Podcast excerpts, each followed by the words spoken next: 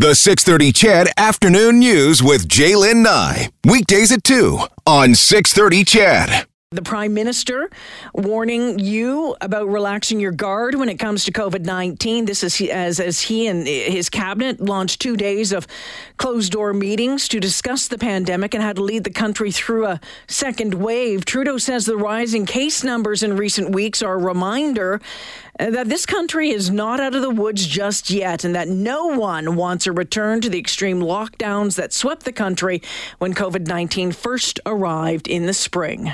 As of January 2nd, Dr. Tam convened a meeting of her counterparts across the provinces to talk about the concern around this potential virus infection. Throughout the month of January, we had meetings, including incident response group meetings, where we looked at the concerns we had and talked about our preparation. And of course, that was the Prime Minister defending Dr. Tam over the weekend and about, getting the information out to Canadians as soon as possible, because there's been questions about that.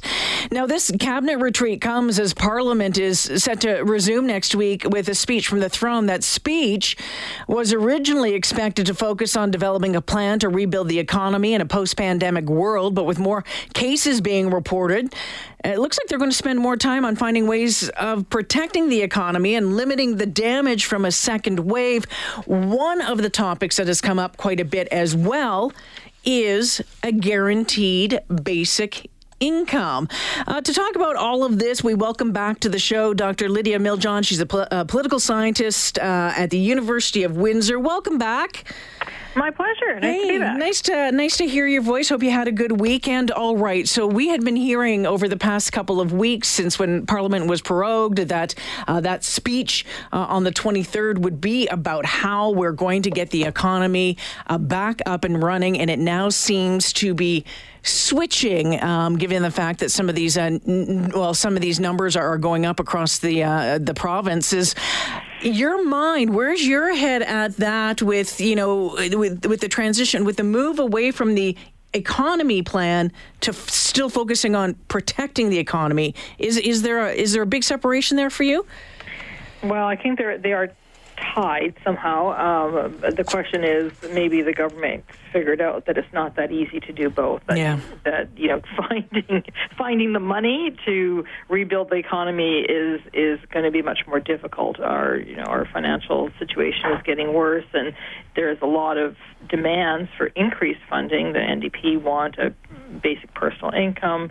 It looks like the Liberal Party itself wants to put that forward in their policy agenda coming up. But the question is, it sounds good on paper, but how do you pay for it? And I think that's the challenge you're getting. So it might be wise for them politically to lower expectations in the throne speech and make it only about the pandemic and wait to deal with this sort of financial issues when we get closer to a budget, or at least a budget update. Yeah, and you know what, though? I wonder, though, if that's going to be damaging for the Liberals. The Erin O'Toole is going to be chomping at the bit to question on the plans for recovery. And again, it's always easy to criticize when you're not the one in power. But I think that there's a lot of Canadians out there as well who really want to know what the heck the plan is going to be. And so I wonder if that is going to be it's going to cause grief for the Liberals. Yeah, I think it is. And part of it is they were so hasty to prorogue Parliament. You remember that the whole point of having this 6-week shutdown, by their words, was that they wanted to have, a forward-looking agenda, and they wanted to reset the pathway moving forward. Now, a week before that throne speech, they're pulling back on that, which makes us wonder, okay, so what was the point of prorogation? I mean, we really didn't need to prorogue to have a throne speech to say, oh my God, we're in a pandemic. Yeah. We kind of knew that for the last 6 months. So then it makes it seem like, well, really the only reason for that prorogation was to avoid talking about the WE scandal for 6 weeks. And that didn't work very well for them either. There has been lots of talk about this guaranteed basic income. It was one of the things that has emerged as one of the top policy priorities going into this cabinet retreat. Where's your head at on this and if there is an appetite for this in the country? You know, I think that there is an appetite for something, some sort of support for people who fall between the cracks. And we know that the CERB was actually quite effective in ensuring that people were able to keep their heads above water. I mean, it wasn't the best thing possible, but it allowed for low-income people to not be completely swept away by the pandemic. And so I think that there's consensus that that was very helpful. The problem is that you have to pay for it somehow. And whenever you have these kinds of income supports, you've got to balance. You know, you've got to balance the universality versus the ability to pay, but also is it going to create a disincentive to work? If a basic income, which what we had for those last 6 months, is say $2,000 a month, that's more than minimum wage. And so what do you do to the economy? What do you do to the service sector if the government is paying better than those sectors? It just means that you're going to have inflationary pressures on top of things. So those are really important concerns, really important policy trade-offs that they have to decide. I mean, we all want everyone to do well in life, but is a basic income the best way to do it, or will it cause more harm than good? And then there's, I mean, I can just throw so much on the wall on this one. The fact remains that social assistance is a provincial responsibility. So if the federal government steps in and says everyone's got a basic income, does that mean the provinces go either, wow, you're stepping on our turf, or, you know what? We're done with social assistance. We're going to no more welfare. We don't need to provide that, and none more of those supports. And so that opens up this whole other can of worms. So it's all well and good for the NDP and, say, the Liberal Party to say we want to have this as a policy statement, but it's a completely other situation to actually implement it and to deal with all these complications. I was just going to say, this is not something that you click your heels together, you know, wiggle your nose, and it's a done deal. I mean, this it can be in a policy statement, but for it to actually happen, you know, I think we'd be looking years down the road.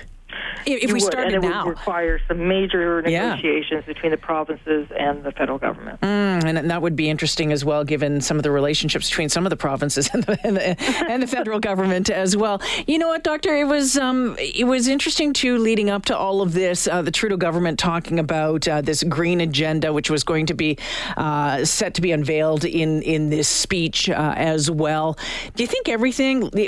What do you think that we're going to hear on that? I mean, I'm asking you to speculate, or do you think that that's going to get shelved as well for right now?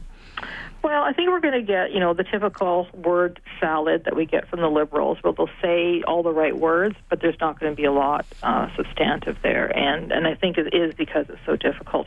You know, the thing about a green recovery or having a green economy requires incredible intervention on the part of the government. I mean, it's one thing if they say we're going to provide a regulatory framework that allows green technology to compete with traditional technology. Okay, that's fine. But what we've seen in other areas, in Ontario, for example, with the Green Energy Act, is that to move towards a green economy, they required massive subsidies in wind and solar energy that didn't recoup either the money or the electricity that we needed. The only way we were able to get rid of coal-fired plants wasn't because we dotted our landscape with wind turbines. It's because we built natural gas gas-fired plants, and that's really what got rid of the coal-fired plants. And it cost us, you know, when it started, our retail price of electricity was like 4 cents a kilowatt hour, and now it's up to like 14 cents a kilowatt hour. So there are trade-offs, and people have to pay for that. So again, it's all well and good for them to say that they're going to give us a green recovery, but it's what are the details, and these things cannot be done in, even just in one budget or one economic statement or one throne speech. They will take a long time to think out and develop. The one of the things that has been pointed to, and obviously COVID-19 shined a very bright spotlight on the situation in long-term care facilities across the country during all of this, and we are expecting to hear about some more funding for healthcare, including these long-term care facilities. And I mean, that's just the tip of the iceberg as well. I mean, there's so much that has to be done on that front, and you know, they can make all the promises they want, but there are certain things that have to get done, especially as we have this aging population. When you look at where it's going in the next 10 to 20 years. Yeah, the challenges are not getting any smaller, that's for sure. And again, this is the relationship between the provinces and the federal government. You know, the responsibility of long-term care falls on the provinces, and we've seen a lot of provinces put more funding and more resources into it, and also changing the regulations. We saw that early on in British Columbia, where the first long-term care home really got hit. It was just the fact that, you know, just the oversight that they pay the workers so low that for them to have a living wage, they have to work in multiple facilities, and that just increased the disease vector. So those kinds of issues have to be dealt with both through regulation and also through funding. And so it's the extent to which the federal government will assist the provinces to do those investments to make sure that people are properly compensated, but also to ensure the safety of the people living there. All of this costs money, and if we don't have a plan for economic recovery or you know, in place, I mean, it's going to be put on hold for now. If I had to, I think I ask you this every time. That crystal ball on the 23rd, is it going to be just another, as you say, word salad, a whole lot of nothing, and then we'll see what plays out in the weeks that follow? Yeah, I'm betting on word salad. I'm betting on blah, blah, blah, economy, blah, blah, blah, green, oh, we're in a crisis, blah, blah, blah, pandemic. And it's not going to tell us much. There's not going to be a lot of details. Again, I'm being very cynical right now, but I really think that this is just a way to stop the work of the Finance Committee investigating the WE Charity scandal. And I think that's really what's going to be the agenda for the next few months and weeks, simply because of the latest revelations with the WE Charity itself closing its doors in Canada. The only way I think that the federal government's going to be able to change the channel is if they put out their economic statement and put a little bit more detail to a lot of the aspirational things that we've been hearing from them. Dr. Miljan, always great to talk with you. Thank you for this. My pleasure. Nice talking with you. Yeah, take care now. Dr. Lydia Miljan joining us this afternoon. She's a poli-sci prof at the University of Windsor. So, again, you'll remember, you know, weeks ago we were told that it was going to, you know, it would outline the plan for economic recovery, and that's what a lot of people were expecting. But today, and certainly in the past few days, as we've been moving into this retreat, this cabinet retreat, we've been hearing more and more about the COVID-19 numbers, and we are seeing numbers go up across the country and provinces across the country, and so that focus has switched quite a bit. And what they're saying is that we have to find a way to make sure that the economy isn't hurt anymore as we continue to move through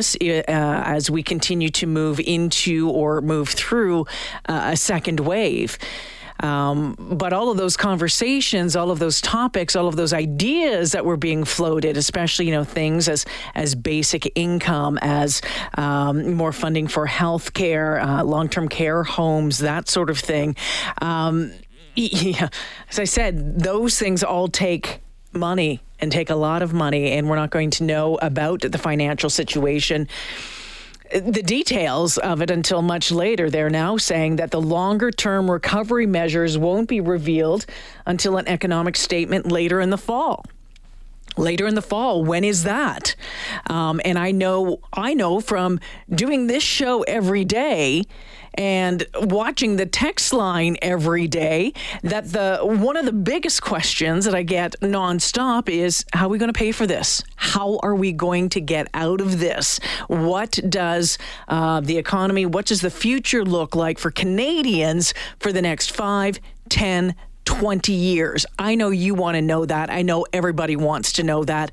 But again, it's going to be on pause for a little bit longer.